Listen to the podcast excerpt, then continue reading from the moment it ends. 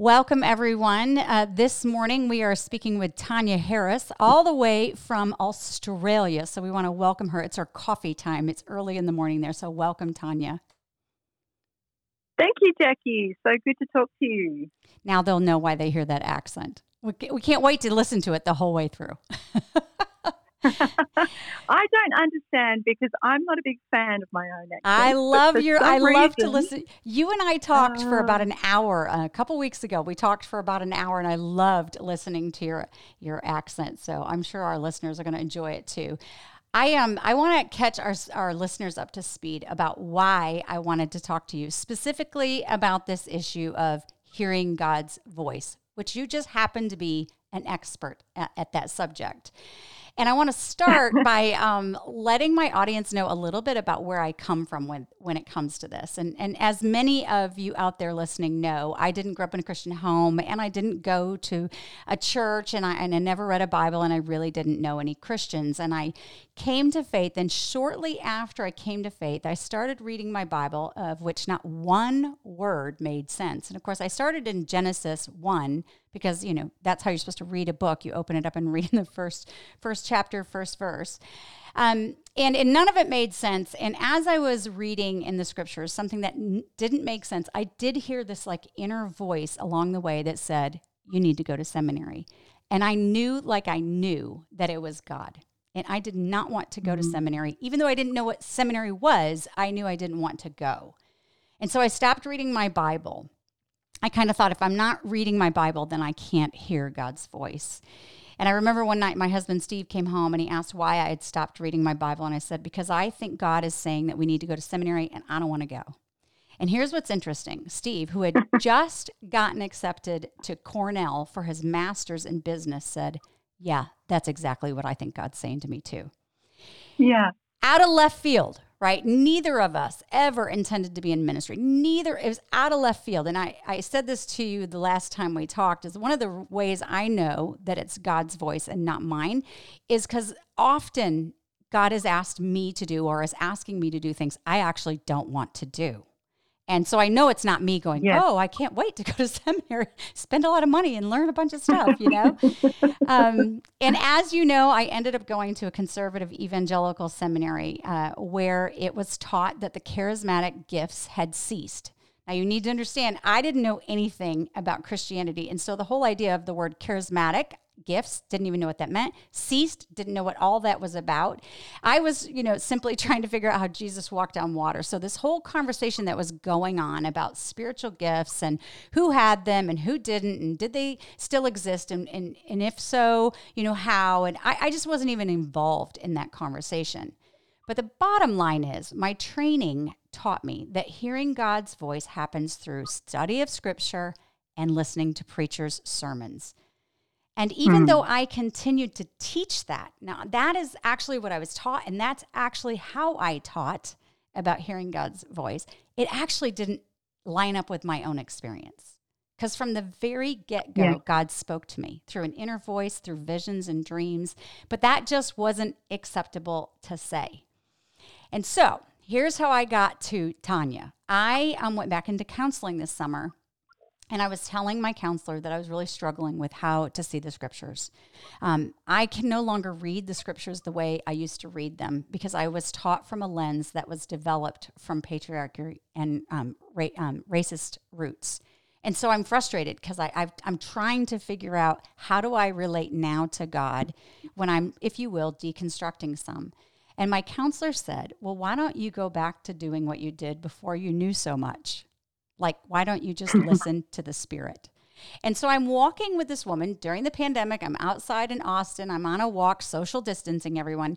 And um, she and her husband worked for Wycliffe. They were Wycliffe translators. And I'm sharing this with her. And she says, Oh my God, you have got to talk to my friend Tanya in Australia because she has this whole thing about God conversations. And so that is how we ended up together talking. And um, Oh, let me see. Um, so Tanya, I um, I, you know that many of my listeners are evangelicals, evangelical background, and right away they're yeah. going to be suspect of what you have to share today because they have been taught, just like I have, that the only way to hear God speak is through Bible and preacher. Um, and if I'm really honest, even though I've had different experiences, I'm still a little suspect when somebody says, you know, they've had a dream or they've had a vision. Like my first go to is, yeah, sure, you know? So, one of the things that I think would be helpful for our audience is if um, in, in your book, you, you lay out an argument that this idea of God speaking in various ways is not only biblical, but it's something that our church has embraced since its inception. Sometimes it's been the majority uh, position, and other times it's been the minority position. But Share with our audience how the pendulum has swung, swung back and forth, and specifically speak to the two significant periods the Protestant Reformation and the Enlightenment, and how those particular eras came to influence our way of thinking in evangelicalism. Yes. Well, can I, uh, Jackie, just perhaps by way of introduction, tell you a little bit of my background? Absolutely. Go for to, it so your listeners can get to know my story because I found myself in exactly the same position as uh, the listeners and perhaps you when I was 21 years old. So I was raised in a very conservative church. We were a cessationist church, so we believed that the Spirit had effectively stopped speaking when the Bible was canonized. And I grew up in that tradition, so we had very lengthy sermons, an hour long. I knew my Bible very well. I'd memorized books of the Bible. Um, my family gave me commentaries my 16th birthday. Wow. like I was a really good Christian. You were a geek. And I, yeah, I just, you know, I've always had this heart to serve and please God, I think. And I, I had a very earnest faith, but I hit the age of 21 and then I met a friend at university, and uh, it was very clear to me very quickly that she did not know her Bible very well, but she talked about God very differently to me. And she had uh, feelings attached to her faith, she had experiential um, experiences attached to her faith. These were these were things that were a no no for us. Mm-hmm. She used to talk about God as almost like God was her next door neighbor she knew God personally, and I was really jealous of her, and I couldn't work out the difference. Mm. And then I went on this journey um, of revisiting the book of Acts and just looking at, just very simply, because it's such a confusing landscape theologically, just very simply how the early church operated when the Spirit came and how often they heard from the Holy Spirit and they listened to what the Spirit said and they acted on it, and then miracles happened. So I thought, well, let's give it a try. You know, there's nothing I can see in the scripture that tells me that this is stopped, but I've never heard God like that. And so I started to pray, and God, I said this crazy prayer. I said, God, speak to me. And um, if you make it really clear, because I'm, I was so skeptical. I'd been trained that this was not so great. If you make it really clear, I'll do whatever you say. And it was a scary Ooh, prayer. That's a scary um, prayer. But it, but it kind of worked. And I started to hear the voice of the Spirit. Uh, first of all, just as an internal voice, but then later on in visions and dreams. And it changed my life. And then it also raised connect, uh, some questions because, like you, I had a disconnect between my experience and what I'd been taught. And I, I, I wanted to understand why theologically we had arrived at such a different place from my experience. And I started to investigate that for years actually. And then recently I took on the, um, the job of doing it more formally through a PhD. So it's been, for me, probably a 25 year journey of trying to work this out, culminating in my ministry, which I do today, uh, God Conversations, where I'm I normally travel and speak on the topic, but not in the last 12 months. As you know, the pandemic right. has kept us well and truly within our borders. But I've been pondering these questions for a long, long time, and I was so excited to have the opportunity to do it more formally through academic study, which I completed last year. So it felt to me like I reached the top of a mountain and um, mm. um, things became crystal clear. So, with that, I mean, I, I, had a chance to read your book, and again, you talk a lot about you do you do such a great job of laying out the history, the theology, um, very, very well grounded. In in my seminary, would go, oh, that woman is very grounded in scripture, in theology, etc. So share with us a little bit, since I don't think most of our audience understands how not only has this idea of God speaking in multiple ways um, is, has been a part of the church for a very long time, but also this pendulum swing. Um, how, evangelicals where we how we have gotten here has a lot to do with what happened um, through luther's movement the protestant reformation and then also enlightenment. So share a little bit about that. Yeah.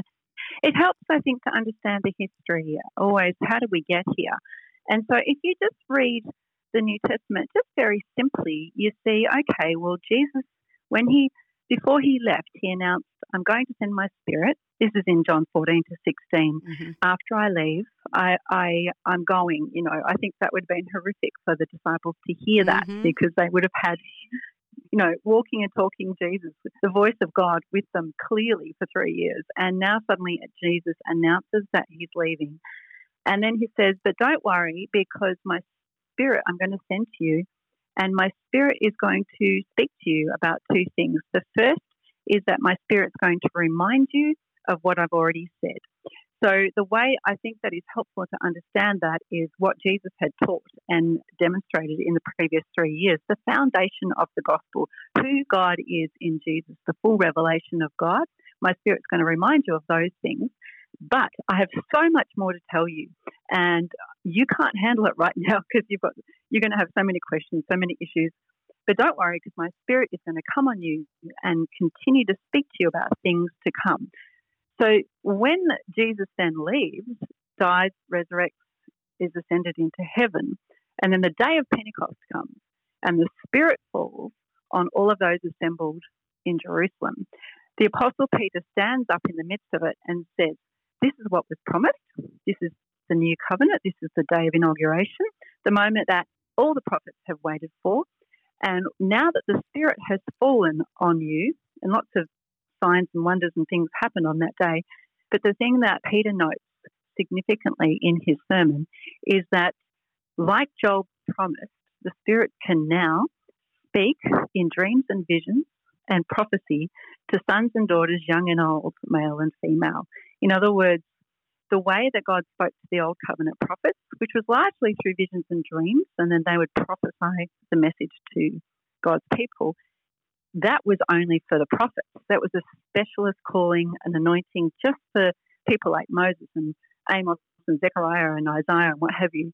But now Peter's saying this calling, this anointing, this privilege of receiving understanding from the Spirit, revelation from the Spirit, is now given to everyone, sons and daughters, young and old. And so he points that out to be a key demarcation of the new covenant. Then what we see is that the word of God goes forth throughout the church, reminding people of the gospel. So we see people getting saved, we see people getting called into the church, we see the early church growing in their faith, but then we see the Spirit also speaking about those things to come. So as the mission goes forth, as Jesus' calling and commission goes out into the world, we see the Spirit speaking to the church. We see the Spirit um, speaking about what direction to go in, which way should I go. Um, there's a vision of a man from Macedonia. Paul's contemplating his next journey. Which way should I go? Right, um, as right. Peter's contemplating, well, who's in the church? Is it going to be Gentiles or Jews? The Spirit speaks in a vision on the rooftop.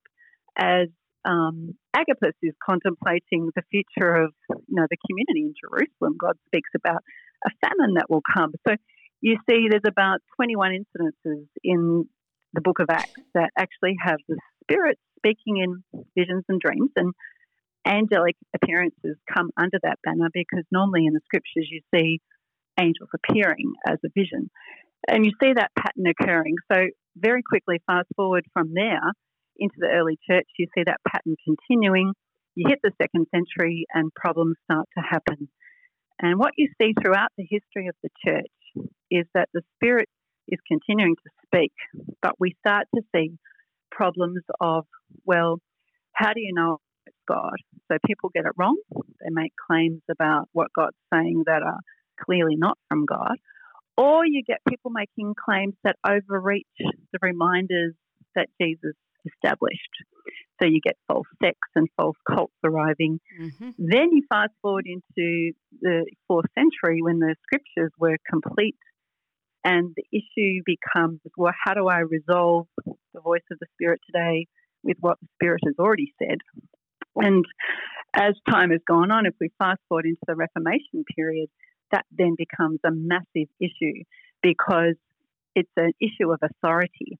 If I've got the Catholic Church over here claiming certain doctrines because of an experience versus Martin Luther claiming authority because of the scriptures, you've now got a situation where the baby gets thrown out with the bathwater, and the reformers had some really great things to say about reforming the church and justification by faith and grace. But when they did that, they swung the pendulum back and they focused on the fact of what the Spirit has said in the scriptures, but then they rejected extra biblical experiences from that as well. So you've got this legacy throughout history that most evangelicals have been soaked in, and that's where we find ourselves. Right. That because we believe in the authority of the of the scriptures, we then reject experiences outside of that. But I don't think that's being true to the scriptures themselves. And that's kind of what set you back was that was your upbringing, right? Was that traditional thinking, Bible preaching, and then wait, my experience isn't lining up. Now I've got to go back to scripture. I mean, you didn't just say, well, that's the way my experiences are. You said, no, no, no, I'm going back to scripture and see what scripture really has yeah. to say about this. So, yes, let me that's move. Ex- that's exactly right. So again, I want to move us through history just a little bit to like now, which there's no way we could explain every strand of Christianity and how they view um, the speaking of the spirit, right? So, but I, but you do in your book outline. Uh, I think you do a great summary of helping us realize, like, okay, there's this tradition that thinks this, there's this tradition that thinks mm. this, and there's this tradition that thinks this. So, tell our audience that because I, again, it was something I really had, even though I went, I have two degrees from seminary, I really had not thought well about this until I read it in your book. I'm like, oh yeah, like I'd heard it, but I really didn't know it. So share with us just yeah. like the different strains. Summarize that for us a little bit. Yes, well, it was one of the first things I did when I started my PhD. I identified, well, probably easiest to talk about three different groupings. One group said, okay, the Spirit has stopped speaking outside of the Bible today. So the only way God speaks through the scriptures and through the teaching and exposition of the scriptures. Those that group would be called the cessationist group. The the second group would be uh, a Pentecostal or slash Catholic approach, where we would say that the Spirit speaks today in the same way that the the Spirit spoke in the early church, i.e., the Spirit that was given on Pentecost was given to the early church, also given to us today. So you can expect that the Spirit would speak in the same manner as the Spirit spoke in the Scriptures. And in the New Testament, especially, because um, we see a, a, distinct movement from the Old Covenant to the New when Jesus came. We get more clarity when Jesus came. And of course, we get the Spirit speaking to everyone now. So that changes the dynamic. It's not just, you know, the lone voice in the wilderness. Right, right. Um, so that so that position says that there's consistency between now and then. There's consistency in the fact that God is able to speak and able to speak clearly, but there's consistency in the fact that humanity is flawed and misinterprets things according to you know sin and what have you. So everything must be tested. So those two truths hold today as they did then. Then there's another group that are in between those two poles um, that you'll find also probably more in the sort of charismatic grouping, I would call it, where where we would say the Spirit still speaks outside of the Bible, but what the Spirit says is not as um, qualitatively consistent with what the Spirit spoke in the New Testament. Hmm. So there's a distinction in the authority and in the quality and in the Spirit's ability to be heard clearly. So the Spirit could speak for our encouragement, but the Spirit wouldn't say anything directive or highly authoritative like you do. I want you to do this. Um, let me give an example. Early on in my ministry, God spoke to me to change cities, to move from one state of Australia to another. He spoke in visions and dreams, made it very clear. It was very much confirmed in in the church, and but it was still a bit radical because there was no reason to leave my home other than God had spoken. And the question was, should I move on the basis of that experience? And so one group would say yes, because when, for example, Paul was given a vision of Macedonia, go, you know, go west and preach the mm-hmm. gospel there. After the dream, he packed up and he went west because he saw it was God and therefore it was authoritative and it should be obeyed. Can the Spirit still speak to me that way today? And so different traditions would say different things about that. The cessationist group would say, no, you were just having pizza the night before, and obviously it wasn't God because God doesn't speak like that. Um, the Pentecostals would say, yes, if it's God, you must go. Off you go. That's faith and obedience, just like Abraham left his city. Um, and the middle group would say, uh, maybe, maybe not. You know, it's a bit like counseling. Maybe you could do it like advice. It's up to you. But probably God wouldn't speak like that because it's a little bit radical. So I think that's how I would describe it. That's probably the best way of understanding it. That's a really good illustration. One one of the things I admired about our conversation and how you address it, you address this in your book is the fact that many of us, particularly those of us coming out of an evangelical um, tribe, find it um, risky business to trust that God can speak, right? And the reason why is because, well, first of all, because we've been taught differently, but also um, because there um, there has we have seen abuses and misuses of this, right? Like there are people who say, "Well, I killed her because God told me to," or we could mm-hmm. even see, like I, I talked to you recently about you know how do, how do we know when someone says they're that god said this? Like i think about Pat Robertson recently right before the the election mm. made the statement that Trump was going to win, that there was going to be lots of bloodshed in the streets of the United States. And then he went on to say that we were going to be at war and then an asteroid was going to hit the United States and ruin it. And so, like, you know, those of us from the background who've been taught, like, you can't trust people who say God gave them a vision because look at this, how they do this, right? Um, so you talk about that, like, you don't ignore the fact that there is a, ri- that this is risky business, that there's fear involved, and that there's damage damage done. And so, what would you say to us about um, how, how would you speak to that fear, if you will? So, there's a little bit of a tension between, yes, sons and daughters, young and old, male and female, we can all hear God's voice. Isn't this wonderful? And embracing it, encouraging it. But then with this big corollary over that, but um, you can get it right, but you can also get it wrong.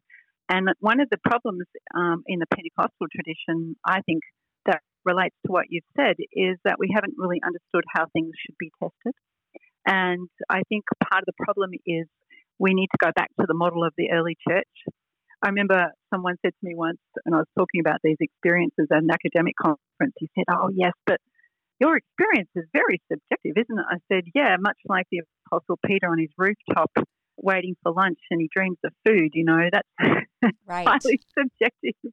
How did he know it was God? And so uh, in my work, I looked at what is the best model for discernment. And it's a very strict model, I would argue, because the early church didn't just look at, um, you know, I had an experience, but it was very thoroughly tested. And if you have a look at more closely at Peter's experience at the rooftop, you'll see some of the tests that go around it. And one of the key ones, I think, and we haven't really captured this very well, is if the Spirit was given by Jesus as the continuing voice of Jesus on the earth, then what I'm hearing must be consistent with Jesus, the mm-hmm. living Word of God, who, who spoke the Word of God but also did it. So, not just what he said, but what he did. And so we're not testing it against the scriptures per se, because the scriptures themselves tell us that Jesus is the ultimate image of the living God, the perfect image. So we we can see clearly the kinds of things that the Spirit will say.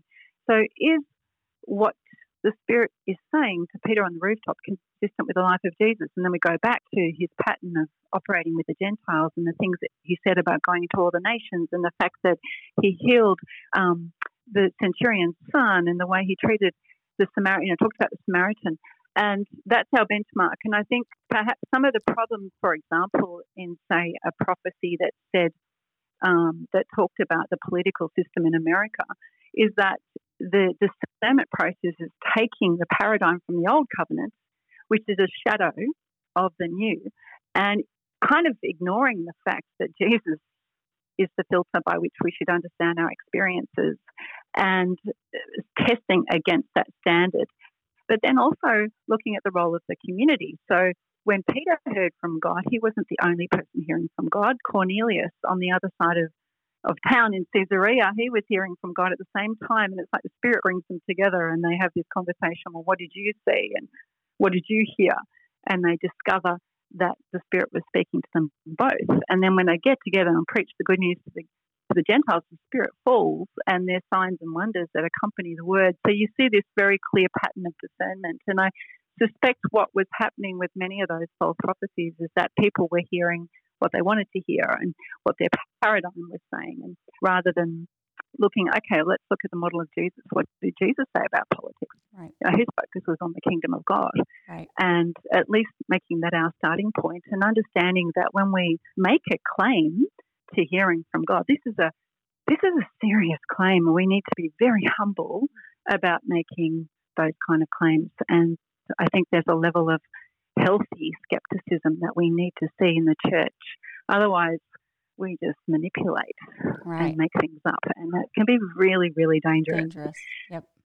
I love how you said we need a healthy dose of humility when it comes to this, right? Because as you said earlier, you can get it right and you can get it wrong. But ultimately, and I hope what our audience heard, and I love, love, loved when you said this to me earlier, is that it's Christ centric, right? One of the discernments is like how, Mm-hmm. how do how do we know for sure?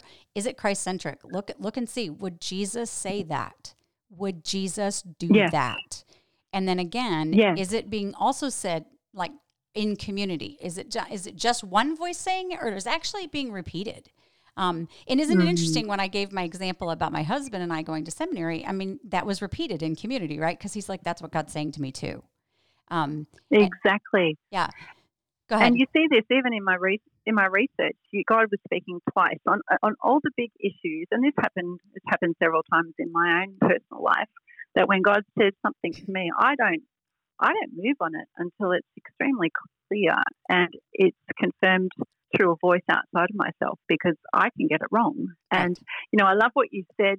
Jackie, at the beginning, I knew it was God because it wasn't something I would think of. That has been my, that's my testimony all the way. You know, um, you Oh, know, yeah. be generous when you don't want to. Yeah. Forgive when you ha- you don't want to. You know, I, I tell a story in the book um, about how God spoke to a, a pastor, I want to be a pastor, about making the bed, and um, instead of his wife doing it, whenever I tell the story, I watch the face of the men in the room. They're kind of crestfallen. Please, God, don't say that to me. Right. Don't tell I me. think- Don't tell me to make my wife's bed in order for me to learn what it means to be a Yeah, pastor. Don't tell me that. Yeah. Yeah. Oh, it's, it's a bit of a giggle. But the thing is that everything that God says is going to make us into the likeness of God. So you're going to expect that when the Spirit speaks, it's going to take you to the foot of the cross.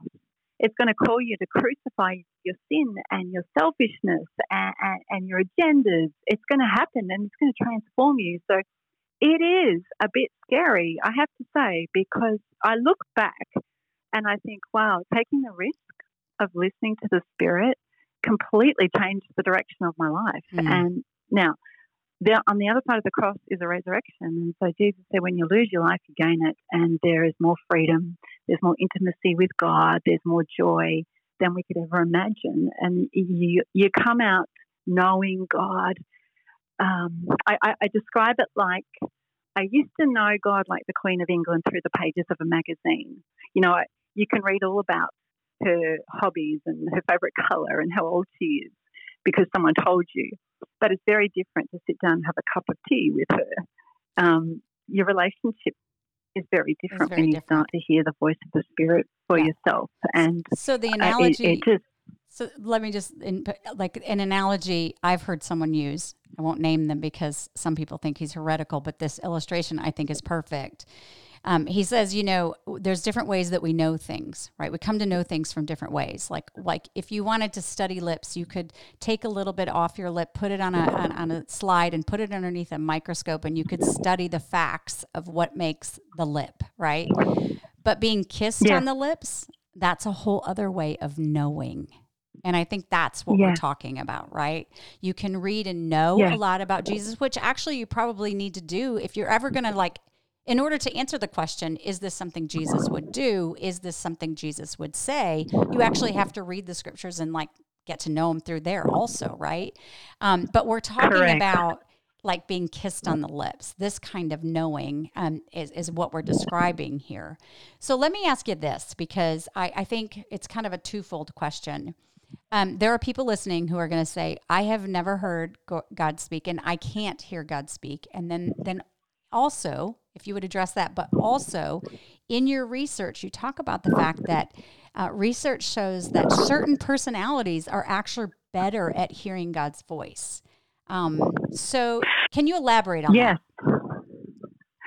Well, can I just say too, as I do that, answer that question, the truth is that probably every one of your listeners is already hearing the voice of the Spirit, but just hasn't recognized it. And I, I do, you know, I think that the worst thing that could come out of listening to this podcast is for someone to feel really condemned. Mm-hmm. Well, I've never had an experience like that. And the truth is that the Spirit is speaking. And what we, I often liken it to, you know, the story of Elijah and Gehazi, mm-hmm. um, and, you know, back in the Old Testament, mm-hmm. where Elijah sees the armies of heaven, but Gehazi can't see them. And he prays, Open the eyes of my servant. And the truth is, the armies of heaven were always there. It's just that one person saw it and one person didn't. So it's just a process of opening our eyes and opening our ears to recognize, okay, that was the spirit. I remember praying for a lady once, and she come came up to me and she she said, "Oh, um, please pray for me, Tanya. I've never heard the voice of the spirit." And I said, "Okay, well, let's do that." So I started to pray, and in my mind's eye, I saw a picture um, of money bags, you know, like um, with dollar signs on them. And so I started to pray, Lord, please give this lady wisdom about how she's using her money. And the next day she came up to me at church. She said, Tanya, I've heard from the Spirit. She said, We have just come into a big sum of money. And we thought that God was telling us to do this, this, and this. But I didn't think it was God. And then you prayed exactly what we had heard. And I know that it's God. And see, the beautiful thing is that she was already hearing from God. She just hadn't recognized it. And I often say, Jesus said, My people know my voice. I know them. Yes. And they follow. So we actually have to recognize before we can have the confidence to follow. So I think it starts with a posture of the heart, saying, God, your spirit was given to me as a part of the new covenant, and I can hear your voice. So please open my eyes to see, open my ears to hear. Help me to see through the eyes of my spirit because I want to follow you. So we start with that posture of fellowship. Lord, whatever you say, I will do, scared as we may be. That's right. And then we are now in a position and in a posture. There's nothing we need to do. We just need to posture our hearts. And then the Spirit comes to speak. In my research um, and, and in the research of others in this area, some interesting studies have been done that show that there are definitely personality types that are more sensory and can pick up on things, you know, the intuitive personalities. And these are the ones in church life, I think, who, you know, they're sniffing out the spirit. Uh, my friend is one of them. She walks into a room, she says, Tanya, can, can you feel the atmosphere, you know? The spirit's present. And I'm looking at her with a blank face, like, yeah. what? No. No, can't sense anything. I don't know what you're talking about in the Pentecostal church, people pray for me and they fall over. Um, I'm very, I'm very left brain analytical thinker. Um, those I don't, uh, you know, I'm I'm not so sensory, but the, I understand that there are certain personalities that are definitely suited to this, and perhaps for the people with the gifts of prophecy, um, they can hear from God really well, and particularly for other people. But at the same time, the Spirit was given to all sons and daughters, young and old. And so the Spirit is non discriminatory. So, what I have learned time and time again is that it's the Spirit's initiative to speak. The Spirit's mm. initiative to speak in whatever way that he needs to. But it's my initiative, my prerogative to listen. So I just posture my heart, and God sends all sorts of people or donkeys or whatever you would like to call it, and makes it very easy for me. So I, I think we need to trust more in God's ability to speak than our capacity to hear. Yeah, and and um and I don't want to go into this too much because I need to move on to the next thing, but also just like understanding that we don't demand when God speaks. Like um, just because we're ready, like we get into a prayer mode and we sit down and we sit in the chair and we're ready, ready to hear God speak, right? Yeah. And, and that's we got 15 minutes for our prayer time and whatever it is. And and then we, you know, nothing. It's like it's just bouncing off the the ceiling, you know, and then all of a sudden you might be on a bike ride 2 days later and boom, there comes something about right. We don't get to tell God when he talks to us. Yeah. Um Yes. right. So that's part part of time. That's exactly right. Part of posturing is recognizing uh, that God can speak to us anywhere at any time, and yes, even when we're quiet and silenced, but also when we're in the shower. Or, I, you know, I used to be a runner. I can't run Mhm. as much anymore, but people partly I had to just burn off energy because I'm a New Yorker living in Texas and um, in ministry. And I needed if I was going into a meeting, I'd be like, okay, let me run five miles, and then I can go into the meeting and not blow everybody up. but also because that was actually when I heard Jesus talk a lot. Like he talked a lot while I was running. Um, and so the point is, we don't get to demand. Um, the Savior of the universe gets to gets to to decide when and where and how he will speak. But I want to move on to the very the, the very last part here, which is the part that I think is the hardest for evangelicals, and it's this idea of visions and dreams. I mean, even when we say it, and I know we've been talking about it kind of all the way through, and I just wanted to share with our listeners. Um, since most of them know me fairly personally and trust me, I want to kind of put out there um, a couple examples of where I actually have had visions and dreams. Um, and that, even sounds so big and lofty, but the truth is, it it wasn't that like ooh. Um, but I remember one time I was sitting in in the sorry I have allergies, but I was sitting in the pews and our pastor was preaching and suddenly sitting there there was like i don't know a, a, wisp a smoke. I can't even put my hand on it but i knew there was this thing that went past me and it was i knew it was the spirit. I knew it was the presence of god. And it took me mm. back. Like I, I sat back in my seat a little bit and my husband even turned to me and said are you all right? And i was like yeah yeah yeah i'm, I'm fine. And as the spirit went past the spirit said you're going to be up there preaching now, again, Mm. nothing I wanted to do. Like people that, women that get up in that pulpit, they get shot. Like that was not, I, I loved teaching women. I had no desire to teach men. And I, I was freaked out because I knew, like I knew, like I knew. Again, nothing I wanted to do. I knew that was God telling me, get ready. And I went home. I didn't tell anybody. Went home, wrote it in my journal. And a couple years later, my church took on this question of can women preach from the pulpit underneath the authority of, of, of the elders, blah, blah, blah.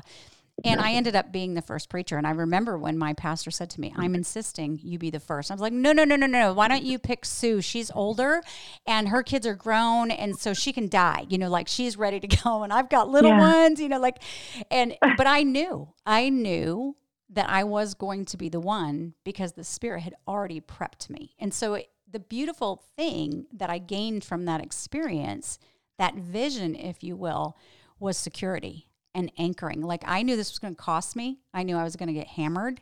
Um, I knew I would need courage.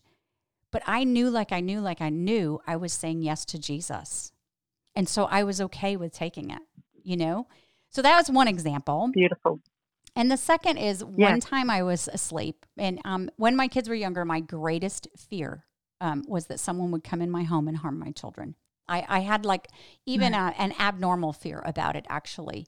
And one night I was sound asleep, and I'm not kidding, the spirit said, woke me up in my sleep and said, Get up, go to the back door in your garage and close them because they're open and there is danger outside. So I get up, mm. calm as calm get up calm. Now, this is my worst nightmare, right? And I get up very Yeah. calm. I walk to the garage, sure as anything, the door is open. I walk to the backyard, sure as anything, the back door is open. I close them. I go back into my bedroom and I go sound asleep, not even freaked out. And I would tell you the reason I wasn't freaked out is because I had this supernatural sense of peace. It was like, Yeah. here's what's happening. Here we go. and I've got you. And I knew it. And so, two experiences I've had. And the interesting thing is, I, I have shared uh, my husband and I used to belong to a pastors group. Um, so they were senior pastors, all male pastors of megachurches in the Dallas Metroplex. And we would all get together and chit chat at times. And I shared one time a vision that I had that kind of freaked me out. And I was struggling and needed some insight. And what shocked me was one by one, as we went around the table, every pastor there admitted that they had had a vision or a dream in their mm. lifetime, and more than one. And yet I'd never heard one of them share it from the pulpit. So isn't that fascinating? It's well, it's it's a, it's a it's um it's a it's it's like an it's irony, right? Like, wait a minute, we're having these experiences, and yet we're not going to talk about them, and yet you're going to teach that there's they don't exist. Like, I know I've I I actually did it. I did the same thing. I didn't teach it, right? But I was experiencing it. So you know, as we close, what would you say to us about the visions and dreams? Like, ground us a little bit in that. Those of us that that freaks us out. I completely relate to what you're saying about people thinking it very strange. I remember when I ended up moving interstate on the basis of a number of dreams, and I would sometimes be honest about why I'd come and the reactions in people's faces when I told them, you know, as they rolled their eyes and walked away. Uh, and then I would think, okay, but haven't you read the Christmas story? Like Mary and Joseph would be in exactly the same position when they arrived in Egypt. They mm-hmm. heard from God in a dream, and they and they followed it. So why this disconnect between what we believe is true biblical history and what God's done in the past? Why has God suddenly changed? And I, I think it's just a paradigm shift. But when you do a, a bit of a survey of how God spoke in the scriptures in biblical history, the main way is in visions and dreams. Even Numbers 12:6, God describes his own way of speaking. He says, I speak in visions and dreams and through prophets because the prophets heard from God in visions and dreams and then passed the messages on, prophesied them to the people. So if you if you do a, a survey of the whole, whole, of the Bible, the main way God uses is through this pictorial mode. And I have thought long and hard about why. And I think I have a background in education, and every good teacher knows that visuals are one of the most powerful tools of communication. We we say a picture tells a thousand words. Mm-hmm. And there's something about visuals. I mean, I, I imagine Peter on the rooftop and he's hungry and he's waiting for lunch and he's thinking, what's on the menu to eat? You know, the, the cloth comes down from heaven. It's like, what's going to be my favorite food? And then this appalling spread of unclean animals comes up and, you know, he's repulsed by it. And it happens over and over again. And he hears this voice, get up, kill and eat. And he's completely confused now as he comes out of that vision and then he, he hears a knock on the door and he goes down to the to the, the front of his house and opens it up. And what does he see? Roman soldiers. Oh, repulsed. These are people I can't eat with, I can't fellowship with, and they're inviting me to, to, to Cornelius's house. And he's repulsed by it because everything in him says he can't do that. They're unclean. And then the penny drops and he realizes, ah, oh, now I realize that the Spirit is saying that God doesn't play favorites. The, the Gentiles are welcome at the table too. Mm. So there's something very powerful about the visual that really touches our emotions. And neurology has really backed this up. So I often say that God is just speaking in ways that science are just discovering are the most effective tools of communication. So it, it, it's, I think if it's foreign to our ears, it does sound a little bit ooky spooky and partly that's because people um, think that every dream they have is from God, which is obviously not true. Right. In the same way that every you know every internal voice is clearly not from God. But in fact, it's we have to be very careful again about what we attribute to God and what we don't. But that God does use this as a medium, speaking by the Spirit. And I, I just, I mean, I love that story about your garage door being open because Jesus said that when I leave, don't worry, I'm going to send you my Spirit, my my spirit's going to continue the ministry that I started. And it's like having Jesus with us. So you're hearing from the Spirit and you're going out to the garage and you feel this supernatural peace. It's like having the Spirit with you. And Jesus said, It's better if I go, you know, because prior to this, I was limited to a physical body you a geographical location. But now my Spirit goes to with you and speaks to you in while you're sleeping and while you're doing the dishes and while you're driving to work. And what a privilege we mm-hmm. have it to is. have it is Jesus with us the whole time. yeah. through the Spirit. So uh, I, I, it's the biggest blessing ever, and I'm so passionate about it because I see the difference it makes, and I think it's important to reconcile our questions. I think it's really important to understand the place of the Bible and not to get confused by that, but to be true to the Bible, to understand that the scriptures themselves testify to Jesus' words that my spirit will go with you and speak to you about not just what I've done and what I've said in the gospel, but also about things to come. So, with that, would you please tell our audience the name of your book, when it will be ready? Because I know it's not quite ready yet, but it's it's written. It's just in its final stages. Where, it is. How will they find it? And then where can they connect up with you? Yes, very easily. We have a website called godconversations.com. And this is my second book. I wrote another book called God Conversations, very original title, which is a very different type of book. It has a whole lot of stories in it, which I think are really fun to read. A little bit of a testimony of my journey trying to work this out. Um, but the second book is, as you say, well, it's written and it's going through a beta reader stage where I gather feedback and where I'm submitting it to the publishers. So stay tuned. We're hoping for a release sometime this year. But um, my website will have all that kind of detail as well. But there's also a bunch of podcasts and blogs and videos that cover some of the things that we've talked about today as well, and they're all free and available. So excellent, and I really want to encourage everybody to check out her website. It's God Conversations. It's an excellent name for a website. So, um, and her book yes. coming out soon. Be looking for that because again, it has a lot of historical data. It has a lot of um, research behind it, a lot of biblical grounding, and so I think it's really a well balanced, helpful book for those of us who are coming um, from an evangelical perspective. So, thank you, Tanya, for taking time this morning and um, all the way from Australia and walking us through some of this information. My absolute pleasure. Thanks, Jackie.